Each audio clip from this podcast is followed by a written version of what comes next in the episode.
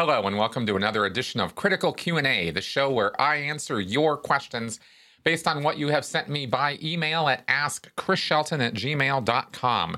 And I have quite a little queue building up, so thank you very much for all the questions that you guys have been sending in. Please do continue to do so and be patient with me as I get to them. I realize it might take weeks or even months for me to get to your questions. And I do apologize for that. I'm doing the best I can in, in racing through these things. And I will remind everyone that my Patreon supporters are the ones whose questions go to the top of the queue. I think that's only fair and how I've been doing this for a very long time. So, for example, today, most of the questions that'll be answered are from my Patreon supporters, but I've gotten a, I've gotten a few others in there as well. So, Anyway, I just wanted to put that out there. I hope you guys will check out my podcast this week with Dr. Jonas Kaplan about the marriage of science of, of machinery in our brains. And if and that is of course 100% on my uh, you know what i'm interested in and talking about. And i hope you guys will uh, check it out as well. We made some pretty interesting points and talked about some future possibilities and and had some fun with that. So anyway you guys can check that out. And our critical conversation show this week covered the subject of love and how love applies um, you know, in cults. We talked a lot about that, and actually had quite a bit of fun with that. Had a, had some interesting um, back and forth with a caller, and um, would love to get more viewers and callers on that show. I hope you guys can check that out Friday nights at six o'clock. All right, so that's kind of where things are at with my channel right now. Probably going to stay on that kind of a schedule for a while. If you're not aware, uh, there is also a Critical Clips channel that I have, which is a separate YouTube channel that just has short clips extracted from mostly my Q&A videos of the past, but also my podcasts and other videos that I've created. I'm just chronologically going through them and pulling out snippets or answers to questions and putting those out with the video title being very clearly what that question or or topic is. And those are short videos, anywhere from two, three minutes to 20 minutes, 30 minutes. I think the longest one's about 20, 20 minutes or so. So, another channel that you could subscribe to to get more content that posts Monday through Friday. So, seven days a week, you can get content from me uh, right here. So, anyway, just uh, putting all that out there. Let's go ahead and get to your questions now. We've got some good ones this week. Kevin Zay. Why is it that some people have such a grave misunderstanding regarding how paper and cloth masks are designed to work? I can't tell you how many times I've had to explain that these types of masks were designed to keep the wearer from slinging spittle as far as possible without them, and not to protect the wearer from becoming infected. Even then, most still don't get it. Is this a big case of cognitive dissonance, or are there other factors also at play? Thanks for the question, Kevin. Um, and apparently, what we're hearing from research uh, released this week, it might well be that the protection goes actually both ways. Uh, so, wouldn't that be even more interesting here? But clearly, we know that masks are about protecting other people from your emissions, so to speak. I think is the primary focus of what those things are about. Um, and you can make a lot of assumptions real quick, and a lot of people do. Uh, have a lot of hot takes on why it is that people are not willing to wear masks, not willing to go out with their faces covered, or not paying attention to safety protocols or guidelines. Don't care what Dr. Fauci says. Don't care about the health protocols or any of that. They just don't care, right? And what's all that about? Well, there's a lot of things at play there. Uh, everything from American independence, the independent attitude, uh, the rugged individualism of the uh, of the you know the, the the core American spirit is at play there, and some people take that to a level of um, you know patriotic pride that exceeds any kind of common sense. We are certainly seeing a lot of that. There are people who are of a kind of libertarian nature, I guess you could say, or who get into sort of an anti well, the anti-science thing is sort of a is related, but um, but really that spirit of independence and attitude, and my body is my thing, and I will do what I will with it, and there's nothing you're going to say about it, is a um, a fascinating argument because it happens to be the exact same argument that is used by the pro. No, I should say um, I shouldn't say pro-abortion, but I should say pro-choice crowd, uh, which is of course logic I agree with. It's an argument that I that I agree with, but it's actually the same logic: my body, my temple, my my choice. The problem, of course, with that logic being applied in this case is that it's not something that just affects you. When you are a spreader of a viral infection, then you are endangering the lives of other people. In fact, every single person you come in contact with.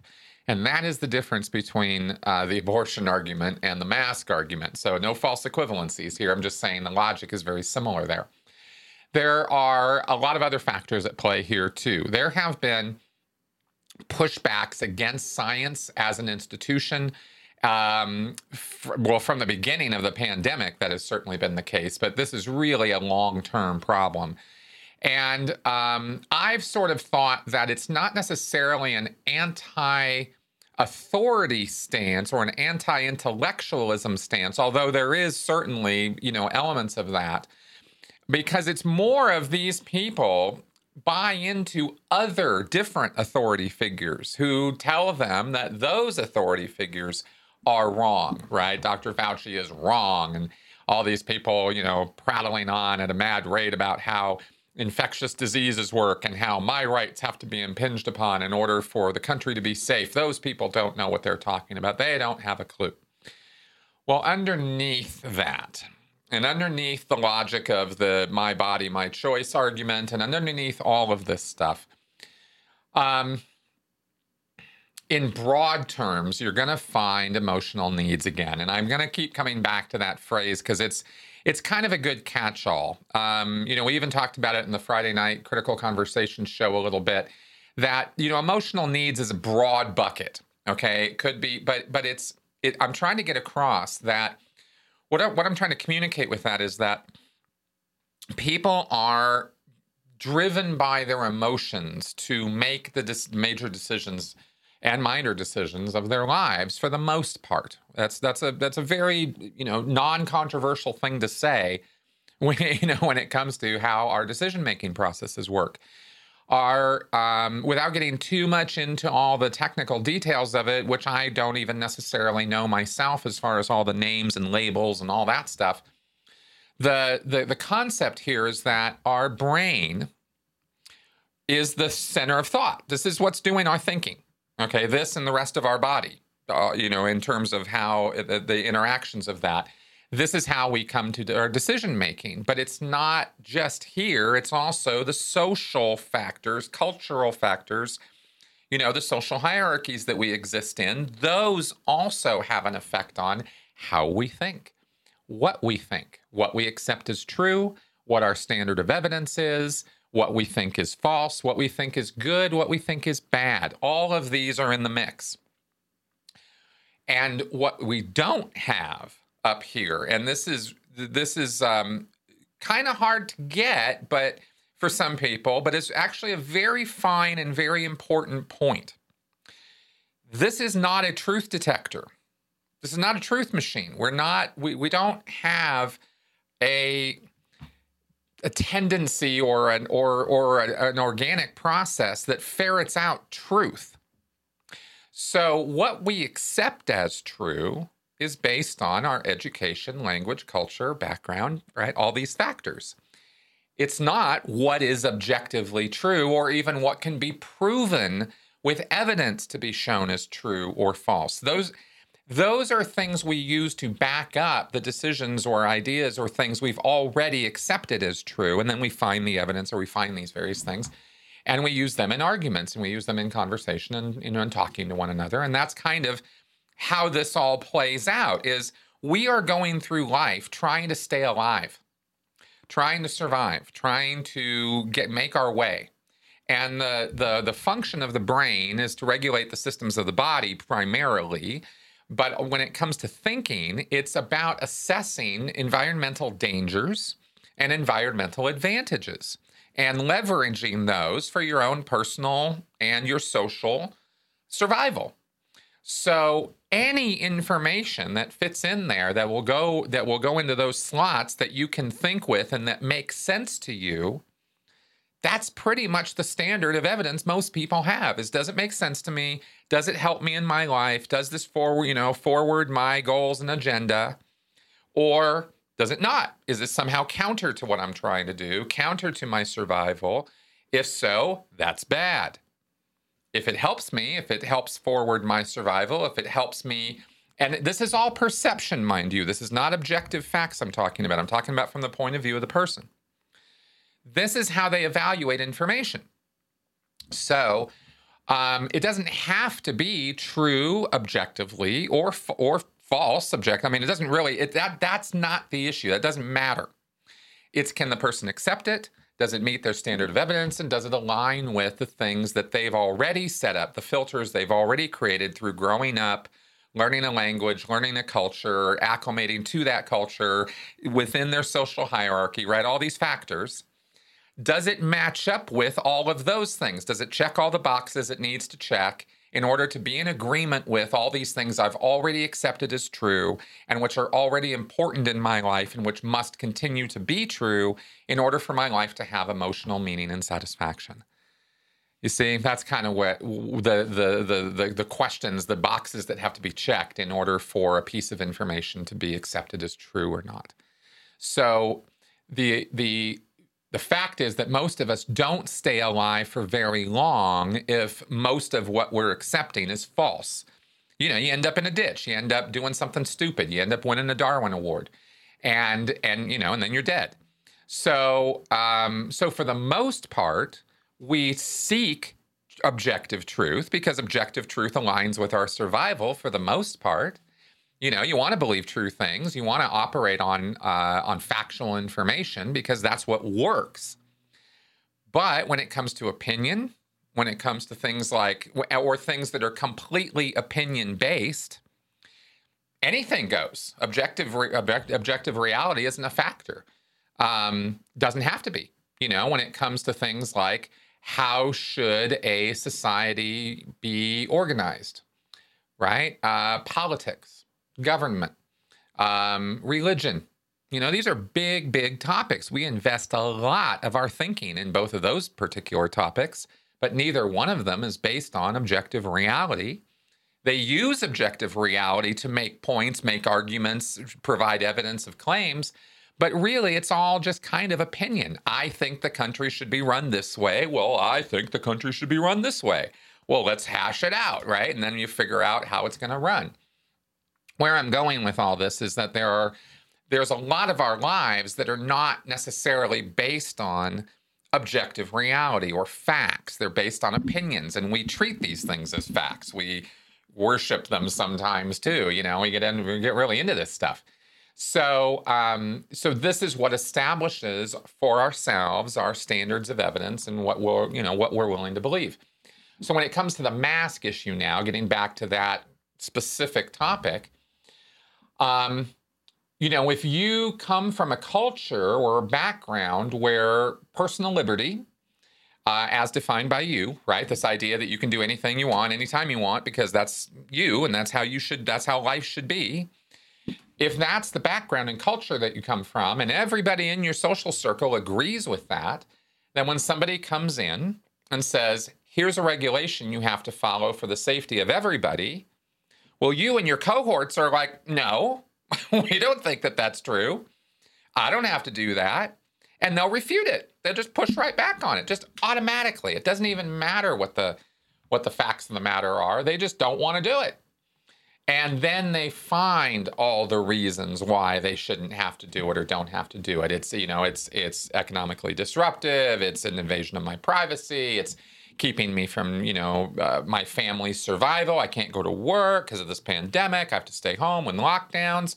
This is directly and visibly, you know, like very noticeably cutting across my ability to produce income, provide for my family, you know, et cetera, et cetera. So when those kind of factors are at play, it's not even that it's that crazy of thinking. You know, when you, I mean, some of these things are legitimate objections or legitimate concerns, I guess I could say.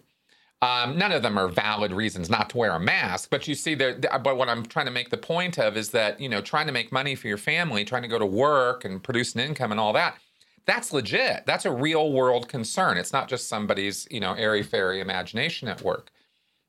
So the push pull of those factors in every single individual's life is going to determine for that person where they're going to fall on these questions. You know, some of them might not even be of the mind that masks are, you know, the the tool of Satan or something, but their social circles are kind of of a mind of that. And you know, and there's another factor here which is hive mind, group mind, right? That the mob mentality tends to go lowest common denominator, tends to not think in in um, you know very it, it, tends to be very primitive in its thinking. Let's put it that way. Um, groups, you know, mobs. They don't. They don't. They don't. Uh, they're not known for their intellect or or nuance. so. Um, so that's another layer of, of factor, you know, peer pressure, social circles, et cetera. So, so there's a lot of factors at play here. So it's not just a matter for an individual. Maybe it should be in the best of all possible worlds, but it's not.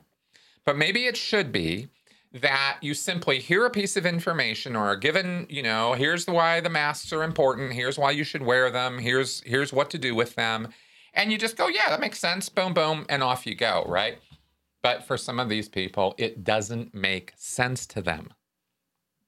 Really you know, if you get down to it, or it's somehow impinging or cutting across or or or somehow making their life, you know, perceived to be making their life so bad, so horrible, so awful that they just couldn't even fathom doing something like that. Now, I'm not trying to say that all of the reasons these people are coming up with make sense to you. Make sense to them doesn't have to make sense to you, it has to make sense to them. You know, and this is kind of where the interventionist mindset comes in, right? If you're going to intervene in somebody else's life to get them out of a cult, you're going to have to take on the responsibility that you are making major life decisions for that person. And you better know what you're doing and you better be sure that what you're doing is the right thing for them.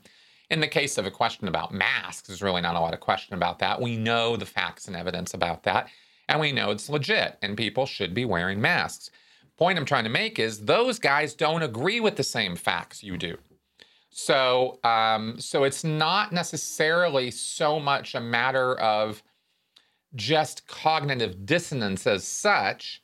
It's how the cognitive dissonance is resolved. And that's really what I've been talking about here this whole time is all these factors are what you know are are the checklists or boxes that get used that you know you sort of check check check yes i should wear a mask no i shouldn't wear a mask but but but and even if a person can't articulate these ideas even if they struggle with the words or to explain themselves what i'm talking about is what is going on in their heads. The thoughts don't have to be clear cut you know logically sound arguments. They don't have to be that for the person to agree that you know to accept them as true and and use them as though they are legitimate arguments okay? They don't have to make sense to you. They have to make sense to that person. So in dealing with people about this my only piece of advice about it is that you have to take them where they're at and you got to find out what the disagreement is what the problem is why is this an issue maybe it's a matter of trump said so and that's all i need to hear okay well, clearly, then there's a whole nother situation there, right? Because if a person is willing to put their life at risk and the lives of everybody else at risk on the say so of one person, then you know you've got somebody there who is, well, obviously listening to somebody that shouldn't be listening to, yet they're all in on that person. What do we call that, right? So there is that factor as well. Okay, all of these things are factors with this. So I hope all that makes sense, and I hope that I'm giving a complete answer. I'm not hope I'm not leaving anything out, but those are the things that come to mind when you ask me that, and I hope that sheds a little bit of light on what could be going on there.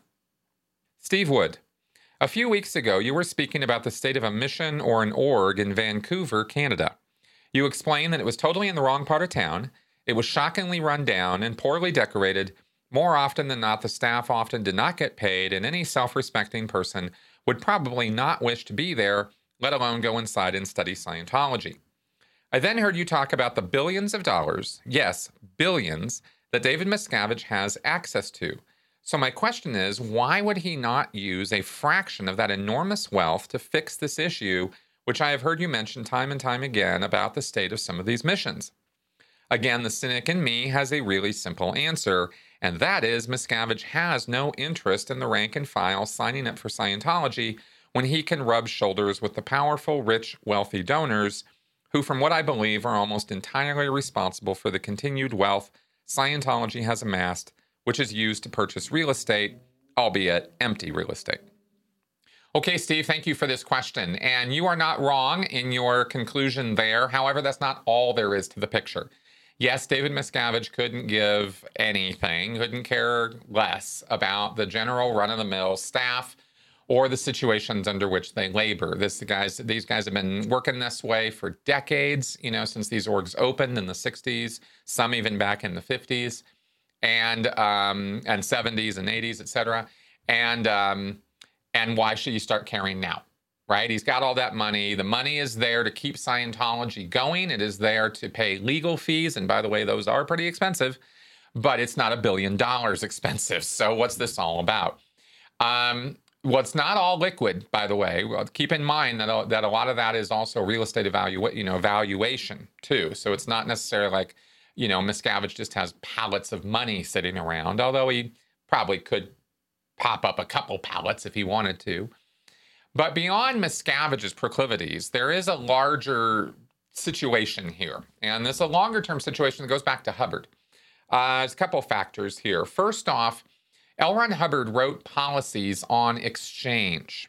Uh, he wrote those policies mainly to emphasize that orgs are supposed to be exchanging with their public, that they're supposed to be making money by delivering goods and services to those public and they want happy, satisfied customers, right? Uh, well, fair enough. Uh, that's pretty much the formula for any business. But as we all know, businesses take advantage and all that. But with Scientology, that exchange factor is used as another mechanism of guilt tripping the staff. Okay. Just I, you know, one of the things about Scientology is is so amazing and um, awful is the number of these control mechanisms or you know double binds and all this other stuff that enters in that controls people and this is another one of the layers of control. You can use this factor of exchange to guilt trip the staff to work harder do more for less back to them and then guilt trip them about it even harder right the L. Ron and, and here's the here are the, the the beliefs that have to be in place in order for that to occur is you have to believe that L. Ron Hubbard knew exactly what he was doing, that he was a very successful administrator and manager, that he personally ran orgs and um, you know organizations, uh, and that he ran them successfully. And um, some of those things are true, but not all of them. so, um, so you have to believe all of that. And then you have to believe that L. Ron Hubbard wrote down in all the policies for the church how he did it. These are the rules. This is the these are the rules of the road. This is the map. This is the guideline to get you to Saint Hill size, to this big, expansive, viable, productive organization. While no Scientology organization outside of maybe Clearwater is truly a viable organization capable of sustaining itself. You know, these orgs struggle along and they need to be bailed out all the time. Now, the whole ideal org strategy, remember, was to get the buildings purchased so that they wouldn't have to be bailed out all the time because of mortgage payments or rent payments. Because Scientology organizations have a very hard time producing a steady, predictable stream of income at the city level, I'm talking about now. Flag and the Sea Org organizations are kind of a different animal because they are um, delivering much more expensive services to much you know more people and and are sort of uh, you know, more near the top of the pyramid. These organizations I'm talking about are down near the bottom. They have to feed up, so they have to have enough inflow to feed the line up, but they themselves have never been the big booming operations. Um, and they and the way the guilt trip works, and this worked for me as a staff member, and this is why I'm, you know, I, I think I, I I can say this with some certainty, is that as a staff member, you believe that all this policy is true and real, and if you just follow it the way L. Ron Hubbard says to, you will have a big, booming, prosperous organization. Ergo, if your organization is not big and booming and successful and viable, you guys aren't doing it right. It's on you.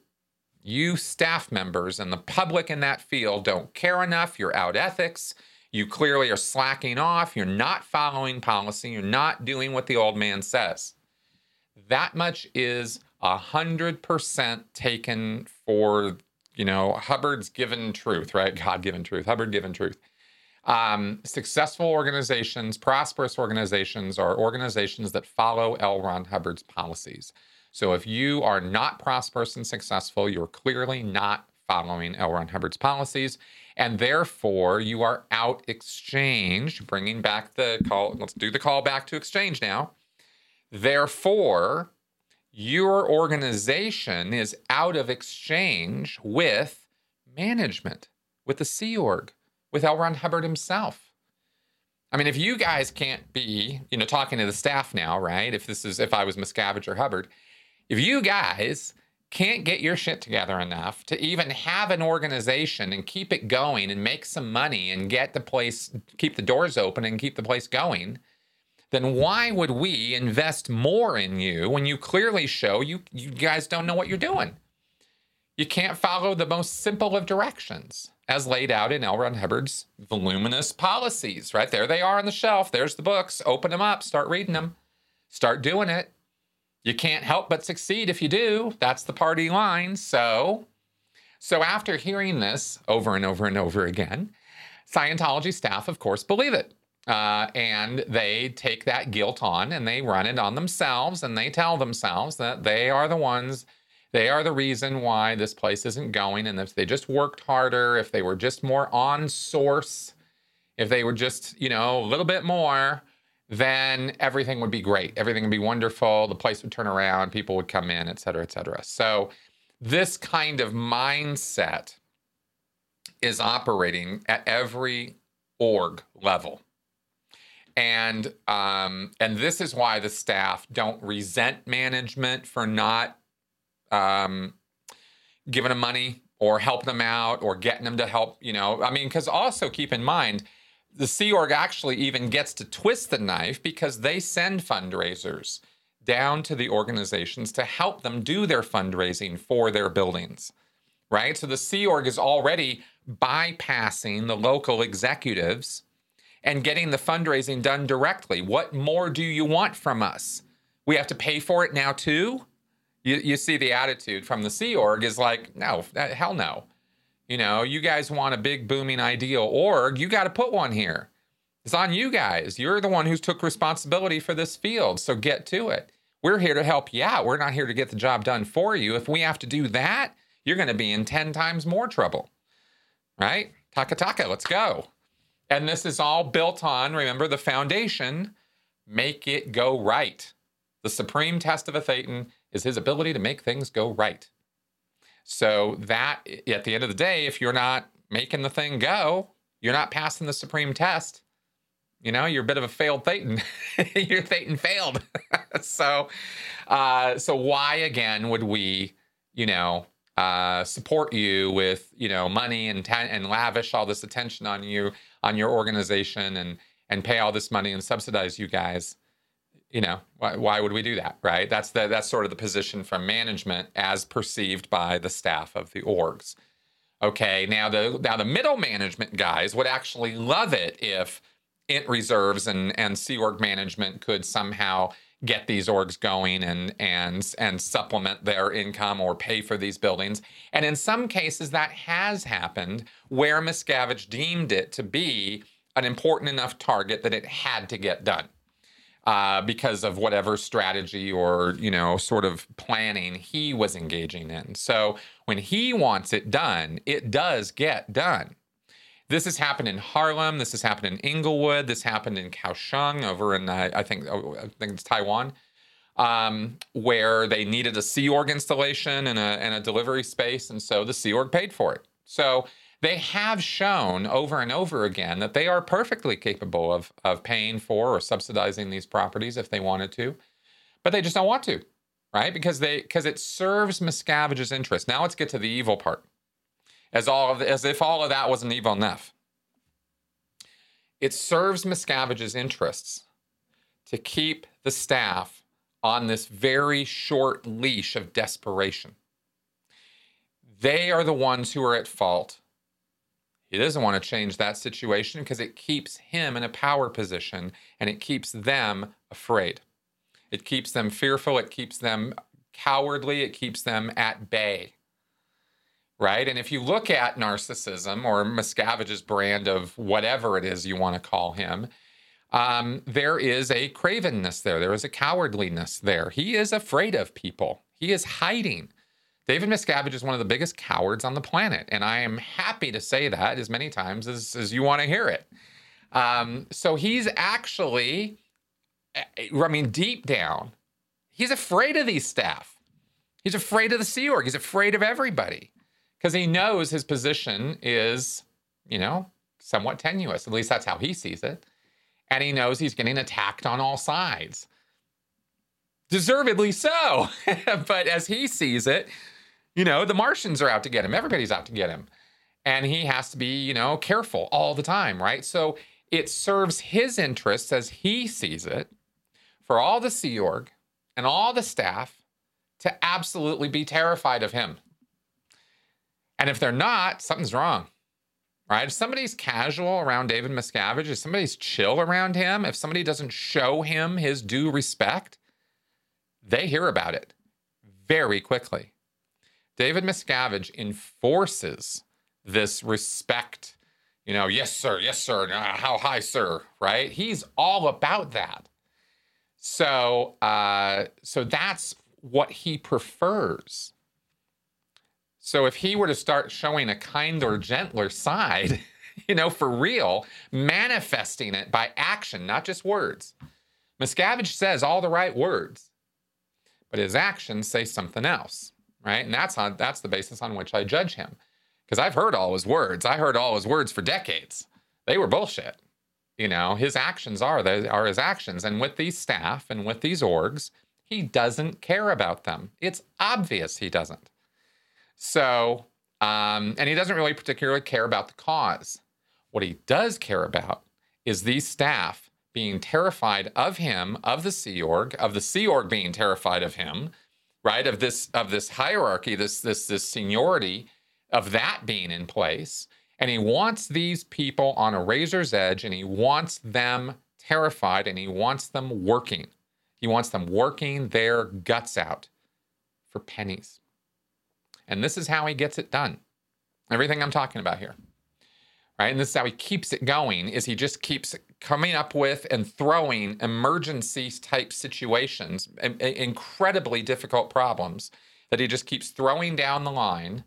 They're not actually, normally speaking, a lot of these emergencies are internally created. The kind of stuff I was talking about have to do with personnel demands and shifts and transfers of people, or we need people for training for this or that, or we need these income targets met, these quotas, and they better get met or else. These are the kind of things he throws down the line. These are not created external to Scientology, they're internally created. And the staff respond because this is what is called command intention. Right? What L. Ron Hubbard wants, what David Miscavige wants, that's what gets done. So, uh, so I hope all of that kind of paints a bit of a picture. It's a grim picture for sure, but it's kind of the more complete picture than just David Miscavige, you know, kind of wants what he wants or he wants to rub shoulders with rich people. David Miscavige could be rubbing shoulders with rich people and could still pay his staff a living wage and could still support these orgs and subsidize or even just straight up pay for new buildings across the boards for all of them, and it wouldn't even really hit the church's pocketbooks. Um, you know, it, you know, you'd see it, but you wouldn't see it. It wouldn't. It's not like it would uh, disrupt David Miscavige's lifestyle in any way for him to do that. So, good question to ask. Well, if that's the case, then how come he doesn't do it? It's because he doesn't want to. And in fact, feels like if he does, he'll lose. Pretty crazy, huh? Nick C. Your work led me to learning about Steve Hassan's BITE model. For the benefit of the viewers who are not familiar with it, the BITE model is a list of several dozen practices that are typical of destructive cults. They are divided into four groups, those used to control behavior, information, thought, and emotions. Hence, BITE. I've been tempted to use the BITE model as a quantitative scorecard. Say a group that fits 30 criteria of the model is cultier than a group that fits 20. A group that fits only 5 is more likely than not to be benign. I've seen Owen at Telltale Atheist do something similar. Do you think this is a legitimate use of the model? If so, why so? If not, why not? Cool, Nick. Yeah, the bite model is actually pretty good, and um, and it can be used that way. And in fact, that's exactly as I'm being taught. That's kind of how models are used, and kind of what they're there for is is to be able to do a sort of analysis. Now, the stressors with this, the thing that we always have to sort of put out there, are that context matters in every single point you're looking at, and and and it's not a rote thing right? There is no formula for plug in these numbers and up, oh, yeah, got a call Doesn't it's not quite like that. There's always a judgment factor. There's always context that can be applied because you could have I could make a case right now. I could easily just write down a checklist and check off all the boxes to convince you guys that a Catholic monastery or Buddhist monastery um, you know, we're up in the mountains or something, isolated from the rest of the world. Um, you know, sl- you know, very, very difficult, rigorous physical labor and conditions that the monks go through, etc. I could easily make the case that that is a destructive cult, uh, but it's not. But I could make the case that it is, right? Because it's there's a lot of similarities, and taken a little out of context, you can turn that into a really negative situation very, very quickly. Fact of the matter is that Catholic monasteries do everything they can to convince a person not to join before they do. You know, and that automatically, you know, it gives, uh, it puts their informed consent and a number of other factors. But if we just sort of ignored that or sort of pushed that to the side, right, then, you know, all the control mechanisms line up and the rigorous lifestyle and even abusive uh, physical conditions, et cetera. So, context always always matters. And i just I, I i i don't imagine nick that you're that you're not familiar with this but i'm trying to make the case here that these models are not simple simon.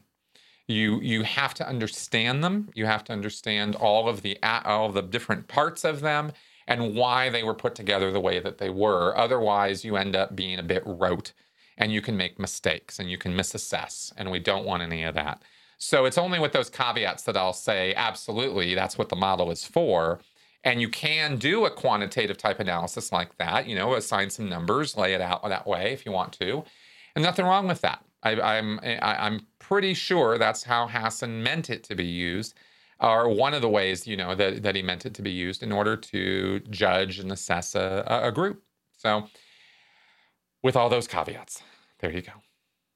Cyprian Ivanov does the hyperbolic optimism about the limits of human achievement create the need for scapegoats to explain when predictions don't turn out as hoped? Okay, so in a cult context, of course, because I believe that's how you're asking me this, I think what you're asking me is basically you have these groups that have this amazing optimism, this hyperbolic optimism you refer to, that we can do anything. Uh, you know, the supreme test of a thetan, make it go right, no matter what context, under what conditions, we don't care, make it go right, right? This that's a pretty optimistic point of view to have about whether somebody who has no training, no background, no experience whatsoever with something can actually figure it out, make it work, and produce products anyway, right? That's the Sea Org attitude. And you know, and there is something to be said about picking yourself up by your bootstraps and and demanding more of yourself or of others than they could possibly deliver on. You know, if if done in a positive way, it can be incredibly empowering. Um, but you know, so so again, I think what you're asking me here is, does that create the need for scapegoats if things don't work out? Yes, but I would say it's it, I would say that what you are really talking about here is we need some kind of explanation. We need some reason. And generally speaking, when you have these hyperbolic optimism, as you say, right? When you have these like ideas that are, you know, sun, moon, and stars and rainbows and unicorns and stuff, and everything is all just so wonderful in this wonderful of all possible worlds, then if things don't work out that way, you know, then you're going to be pretty upset. And you're going to be, uh, you know, you're going to need to know why because you want to fix it. Because, you know, that view, of course, is that things can be controlled and and things should be able to work. So if they didn't work, well, we got to figure out why. And so there has to be somebody. In the destructive cults, it's a matter of somebody almost universally. It doesn't have to necessarily be somebody inside the group but it's a it's a it's a benefit for the cult leader if it is because they then can run guilt and shame as an additional factor of control on the members. So that's kind of where some of that comes from.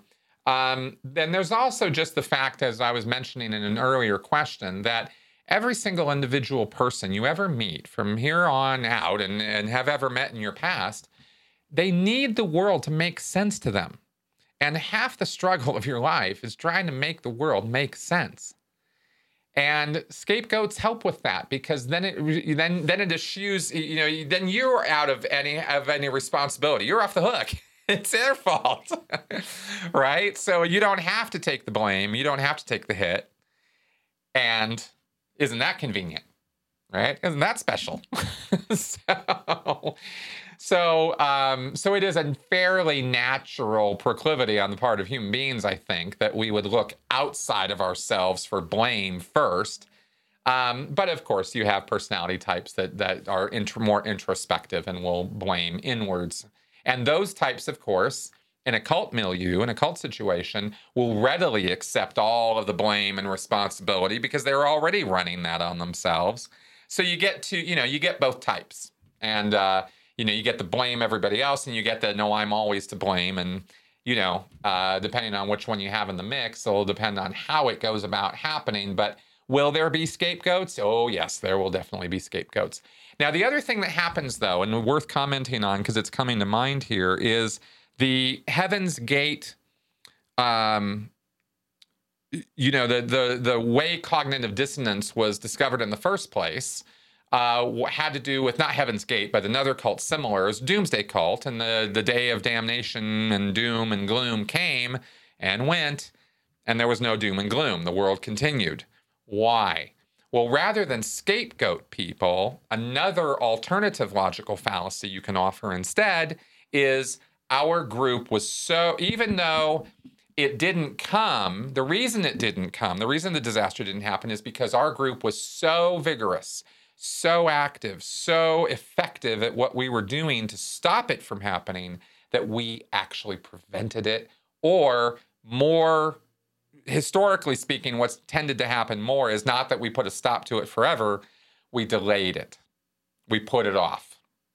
And then the group is actually taking credit for the success, quote unquote, of having stopped that disaster from occurring um, when the prediction didn't turn out as hoped. You see, so so you have that reaction can happen as well, and perhaps there are other you know things that have happened too that I'm not thinking about right now, but those uh, I thought were worth commenting on. So thanks for the question, Dusty Bills.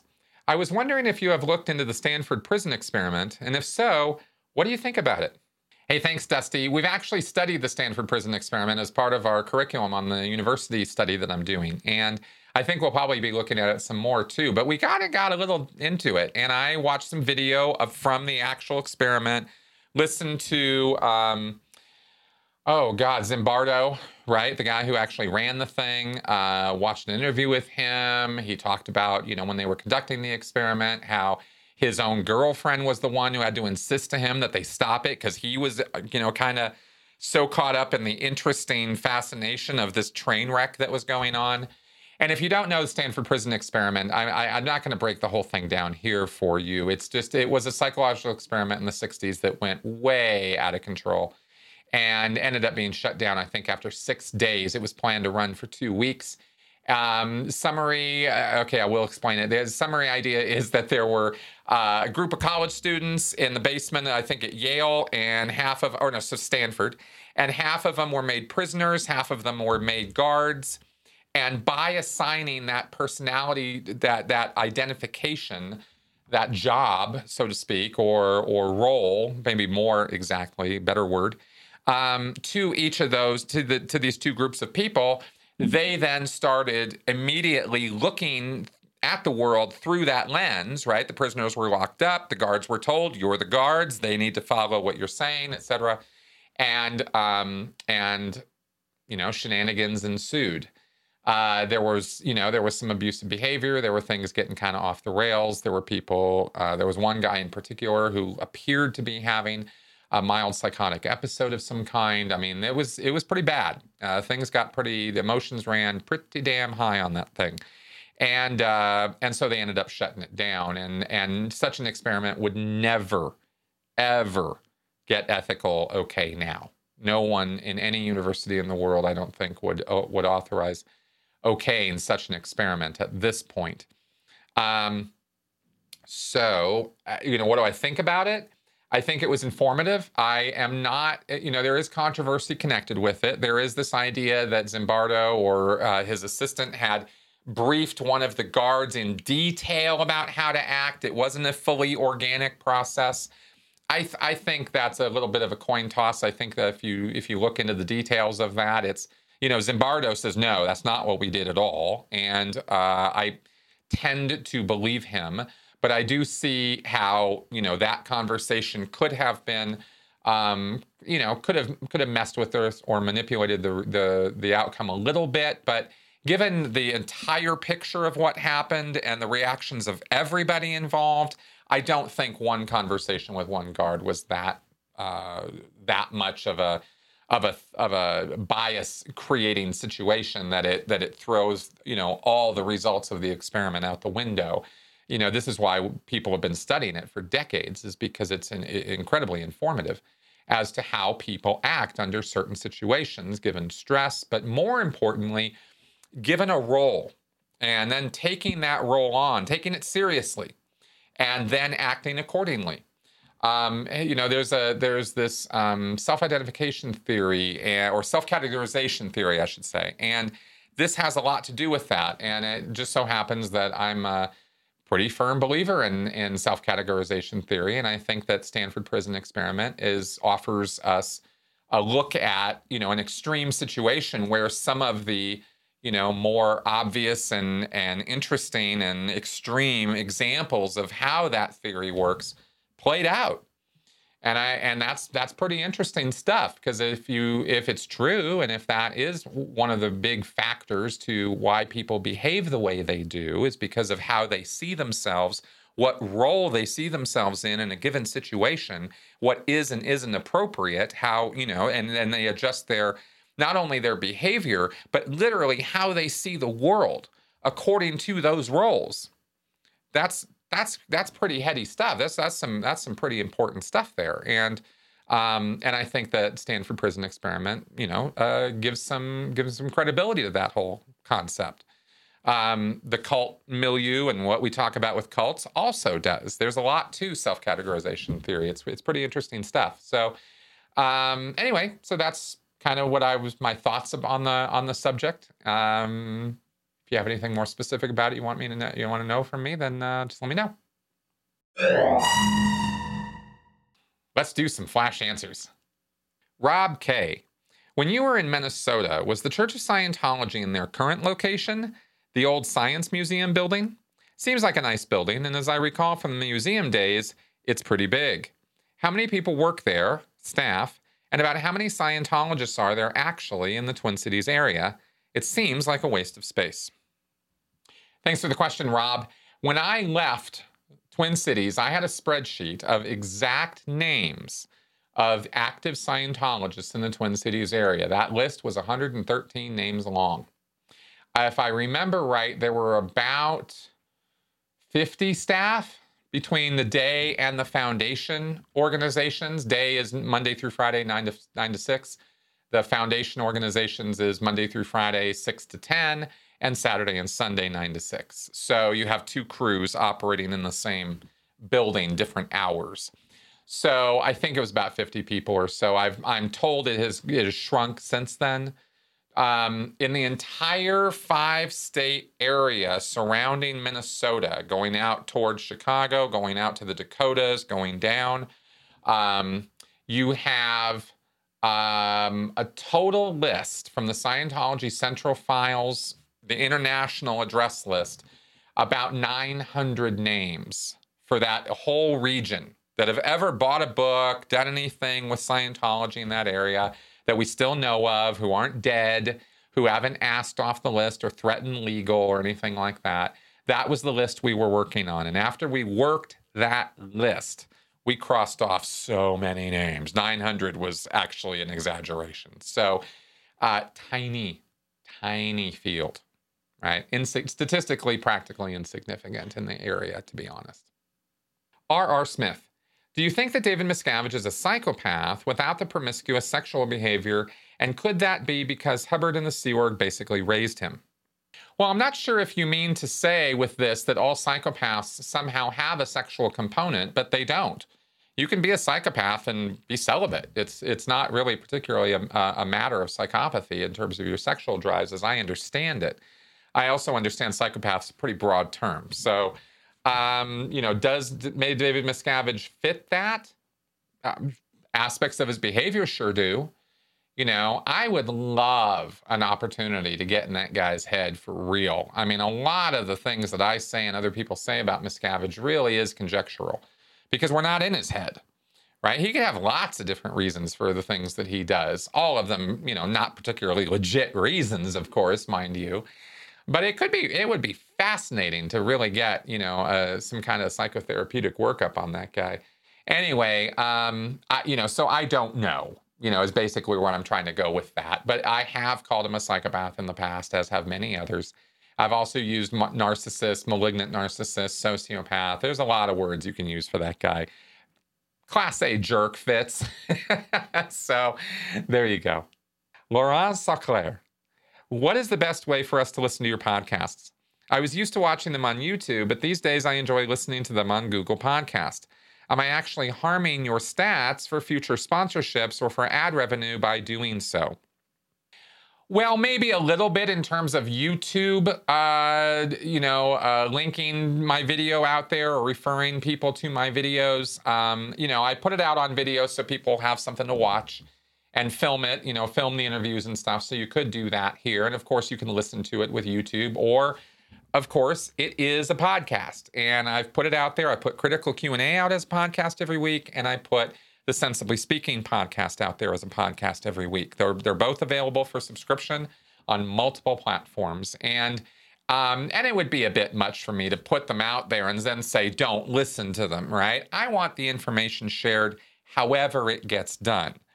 But if you don't watch the YouTube videos, the YouTube algorithms are not seeing views from other places. So, you know, um, so at the end of the day, I'm going to tell you that I have absolutely zero guilt trip in your direction for however you want to consume my content. I don't care. Just please consume it and then share it with other people. That to me is the most important part. All right, guys, that is our show for this week. Thank you very much for inviting me into your home and letting me talk at you for a while. I hope my answers were illuminating, educational, informative, and maybe maybe possibly mildly entertaining. Um, if so, consider joining this show on Patreon. I could really use the help. In fact, now more than ever, um, the economy's taking a hit, and so is my Patreon channel uh, or support line. And um, sorry, just being real. That's how it is. So if you all have the, um, you know, possibility of even a dollar, okay, even, I mean, really, bunch of people doing that, it helps. It really does. So I'm not saying anybody has to go like crazy balls or, you know, hit the hundred dollar tier or something like that. Whatever you can do is helpful. Thanks, guys. Talk to you next week. Bye bye.